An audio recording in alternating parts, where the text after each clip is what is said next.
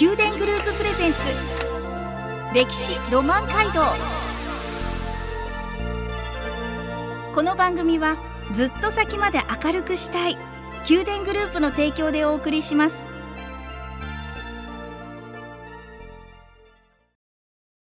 ラブ FM をお聞きの皆さんおはようございます。お相手の小柳ゆうきです。毎月第1、第2土曜の朝7時30分からお送りする宮殿グループプレゼンツ歴史ロマン街道。九州各地の歴史と今、そして未来へとつながるお話を毎回ゲストをお招きし伺います。今朝は熊本県南阿蘇村産業観光課竹内博人さん。南阿蘇村教育委員会竹永康平さんをお迎えします。どうぞよろしくお願いします。ではまずそれぞれ自己紹介からお願いいたします。南安村産業観光課の竹内と申します。現在は入庁3年目で産業観光課は今年度が1年目となります。現在の仕事内容としては観光プロモーションなどを行っており熊本地震や新型コロナウイルスでちょっと観光面での回復に取り組んでいるところです。はい、もう南阿蘇村には観光としてもおそらく住んでいる方たちにとってももう魅力あふれる場所ですよね。では続いて竹永さん自己紹介お願いいたします。南阿蘇村教育委員会の竹永康平と申します。入庁4年目になりまして、南阿蘇村教育委員会の方で学事員の方をさせていただいております。で仕事内容につきましては、主に文化財関係、特に、えっ、ー、と、埋蔵文化財の調査、調整などや指定文化財の維持管理、で、他にも、えっ、ー、と、世界遺産関係の業務に携わらせていただいております。はい、今日はよろしくお願いいたします。お願いいたします。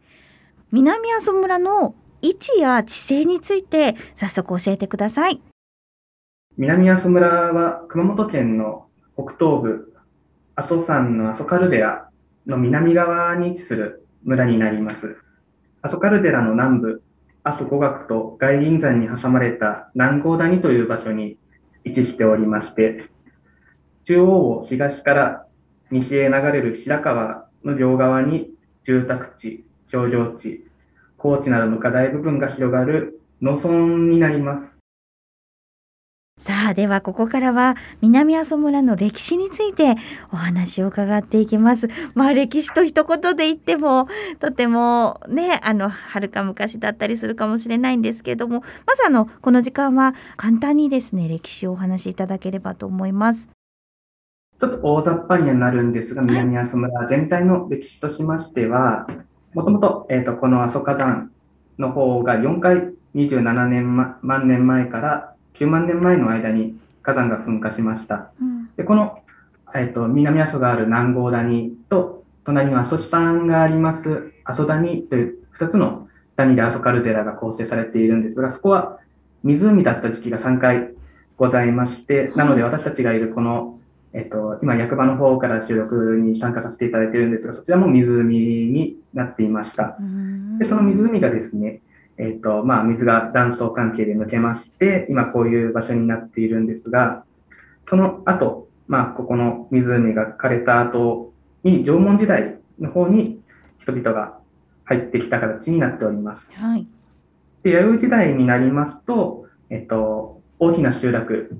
えっと、以前、熊本県の方が調査している遺跡で、派閥類石という大きな環合集落なんかがあったりするんですが、そういった、えっと、農業集落というものがあったことがすでに分かっています。で古墳時代になりますと、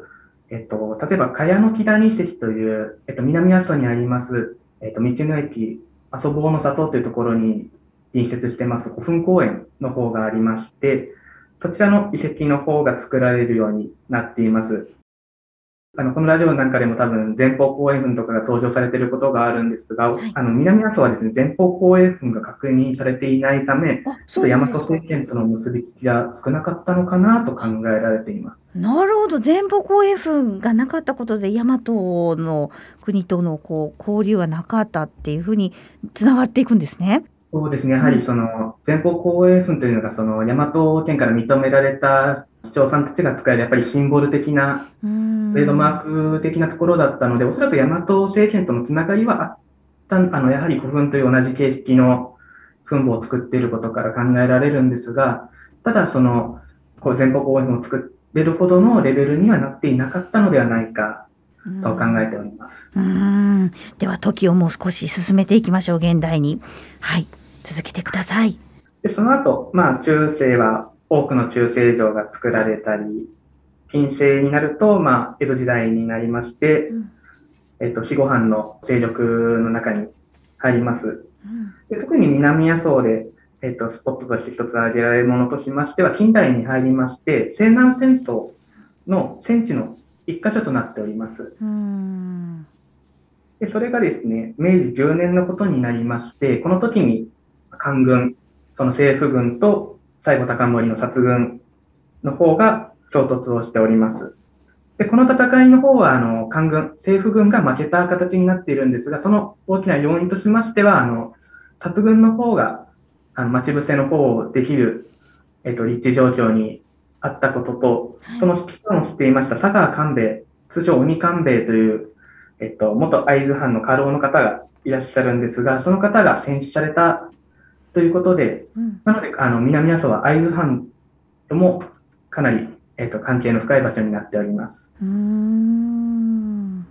そして現代になりますと、はい、南阿蘇村がですね、もともと朝陽村、久慈野村、白水村という3村が、えっ、ー、と、平成11年から始まりました平成の大合併の方で誕生した村になります。で特に大きなこととしましては、あの、いろんな、えっと、市町村が合併されたことは皆さんご存知だと思うんですが、その中でも南阿蘇村は唯一村として合併した村になっています。この、あの、南阿蘇村なんですけれども、実は世界遺産を目指していらっしゃるということで、そういった話を曲をお送りして、また、えー、伺っていきます。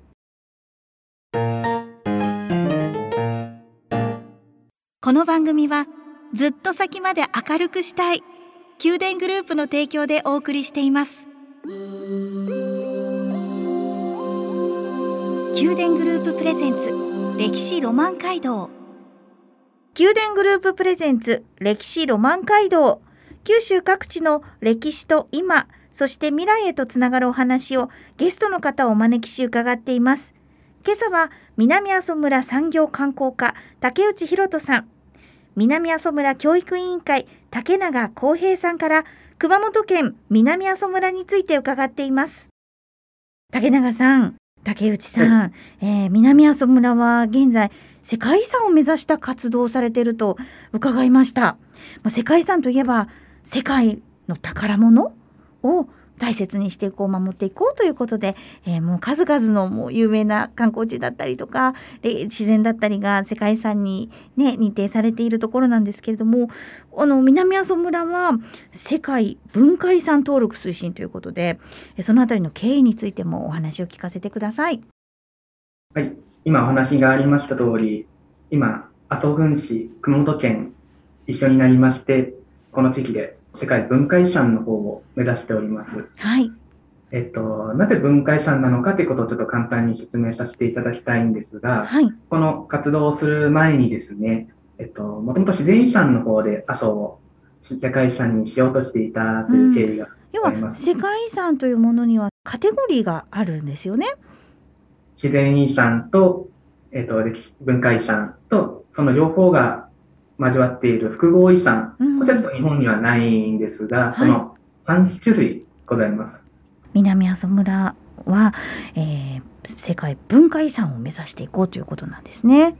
はい。はい、世界遺産がですね、もともと、えっと、自然遺産を目指していたんですが、ちょっとですね、その、やはり自然遺産にするには、その、もともとの自然環境が残っていないといけないという条件がございました。ただ、もう、えっと、知っての通りだとは思うんですが、阿蘇には今、5万人ほどの人が住んでいる。つまり、そういった人たちに開発をされているということで、自然遺産はちょっと難しくなったんですが、ただ、この牧野をはじめとした景観というのを維持してきたのは人間ということで、この人たちの営みがあるということで、文化遺産になるんじゃないかという、えっと、お話がございまして、今、文化遺産を目指している出発点となっております。うん、そういう出発点だったんですね。もうどれぐらいの期間調査研究などされてるんですか？えっとこの調査の方はですね、阿蘇郡市7市町村と熊本県の方で登録推進協議会というものを平成の21年に設立しております。で、今、現在進行形で、その世界遺産になるための暫定リストというものに入るために活動をしておりますので、もう10年以上、えっと、下積みをしている状態になっております。うん。わあ、登録されるように、私たちもね、なんか思いを馳せたいなと思うんですけども、じゃあ具体的にどこの部分というんですか、何がこう登録されることになっていくんでしょうか？はい。はい、まず一番に草原がございます。草原、草原の草原ですね。はい。この草原がですね、えっと、今、放牧、あの、牛や馬を放あの放牧することと、野焼きという活動によって維持されています。はい。野焼きは、もう、ファンの方は必ず野焼きの時期にね、行ったりしますよね。そうですね。なかなか、あの、牧野などの景観を焼く風景というのはなかなかないので、そういったのを写真に撮られたりする方もよくいらっしゃると。時期的にはどれぐらいの時期でしたでしょうか？そうですね、大体3月頃が野焼きの時期になって。まあ、草原ということですね、野焼きだったりが、その、えー、文化遺産として登録されていくように、今動いていらっしゃるということですね。そうですね、その野焼きをしている放牧地と、それを営ん。でいる住民の方が住まわれている集落であったり、そういったところが今後、世界遺産になっていくと思われます。うんあの有名なところで草千里ヶ浜でよろしかったでしょうか？観光地としてもとても有名ですよね。はい、草千里ヶ浜という、今国の史跡名勝天然記念物の方になっている場所がございます。はい。で、こちら、えっ、ー、と、文化庁の、えっ、ー、と、文化財の方でも認められておりまして、うん、まあ、観光地としても、それこそ阿蘇の上の方にある水たまりのような景観になっておりまして、そういったところが構成要素の一つになってくると考えております。うん、南阿蘇はですね、そういった草原だったり、あと水、水源巡りをされる方もいらっしゃったりして、湧水もとてもあの有名なところですよね。恵まれているところですよね。そういった湧水自然環境についてもいろいろと教えてください。えー、南阿蘇村には昭和の水源100選や平成の水源100選に選ばれるように多くの遊水地があります。はい、水の生まれる場所として有名な南阿蘇村なんですけども、うん、えー、1985年に日本名水100選に選定された白川水源をはじめ、はい、他の10カ所の水源も南阿蘇村遊水群として、えー、2008年に日本名水100選に選定されています。はい南阿蘇村湧水群は地下に恵まれた熊本県の名水を集めた名称です。阿蘇カルデラ付近に、えっと、地下水を蓄える場所が多く、うん、環境省の名水百選に選ばれている湧水地も多くあります。はい。良質な湧水地の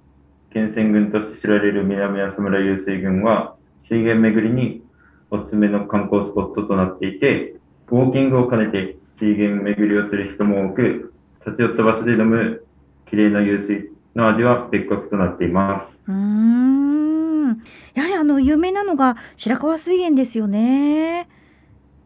そうですね。うん、白川水源は日本名水百選だけでなく、熊本名水百選や熊本緑の百景にも選ばれています。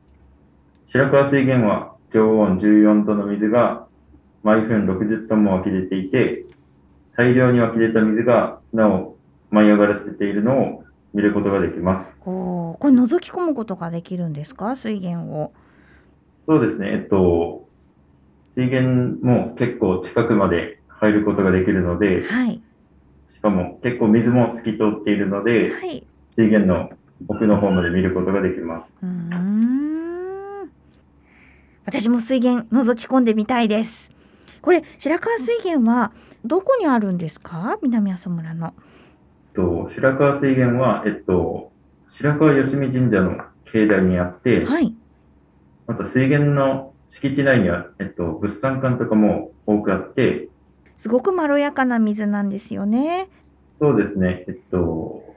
市販の、えっと、ミネラルウォーターの原水として使われてたりもします。はい。で、水源は実は白川水源だけではなく、他にもたくさんあるということですが、どんな水源があるんでしょうか？白川水源の他にも、寺坂水源、池の川水源、吉田城五軒城組場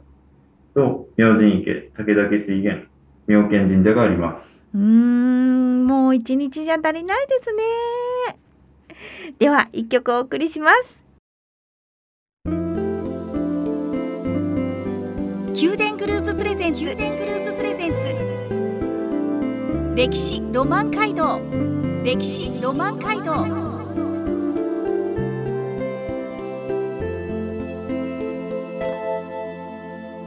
宮殿グループプレゼンツ歴史ロマン街道。九州各地の歴史と今そして未来へとつながるお話をゲストの方をお招きし伺っています。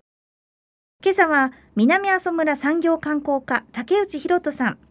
南阿蘇村教育委員会竹永康平さんから熊本県南阿蘇村について伺いました。いかがでしたでしょうか？南阿蘇村の歴史とお豊かな自然についてえたくさん教えていただきました。観光地もまだまだ知らないところがいっぱいあるなーって気づかされました。もう本当一日だけじゃ足りないってさっき言いましたけどもう宿泊施設もたくさんありますよね。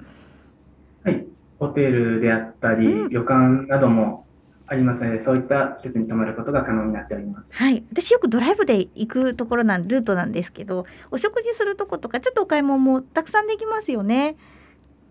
買い物をする場所でしたら、例えば、それこそ白川水源に物産館がございますので、そういったいろんな買い物する施設の方もうん。ありますので、そういったところで買い物していただけると、やはり観光に来ていただける、まあ、ちょっとお土産が買えますので、いいスポットになっているのかなと思います。はい。ぜひ皆さんチェックして南阿蘇村の魅力に触れに行きましょう。さあ、では来週もお話を伺っていくんですが、来週は私聞きたいことが南阿蘇村といえば温泉も豊かで、だから温泉について来週はちょっと伺いたいと思います。今日はありがとうございました。ありがとうございましたありがとう。ございました。宮殿グループプレゼンツ歴史ロマン街道歴史ロマン街道毎月第1第2土曜の朝7時30分からお送りする宮殿グループプレゼンツ歴史ロマン街道。九州各地の歴史と今そして未来へとつながるお話を毎回ゲストをお招きし伺います。来週も熊本県南阿蘇村について伺っていきます。お楽しみに。この番組はずっと先まで明るくしたい。宮殿グループの提供でお送りしました。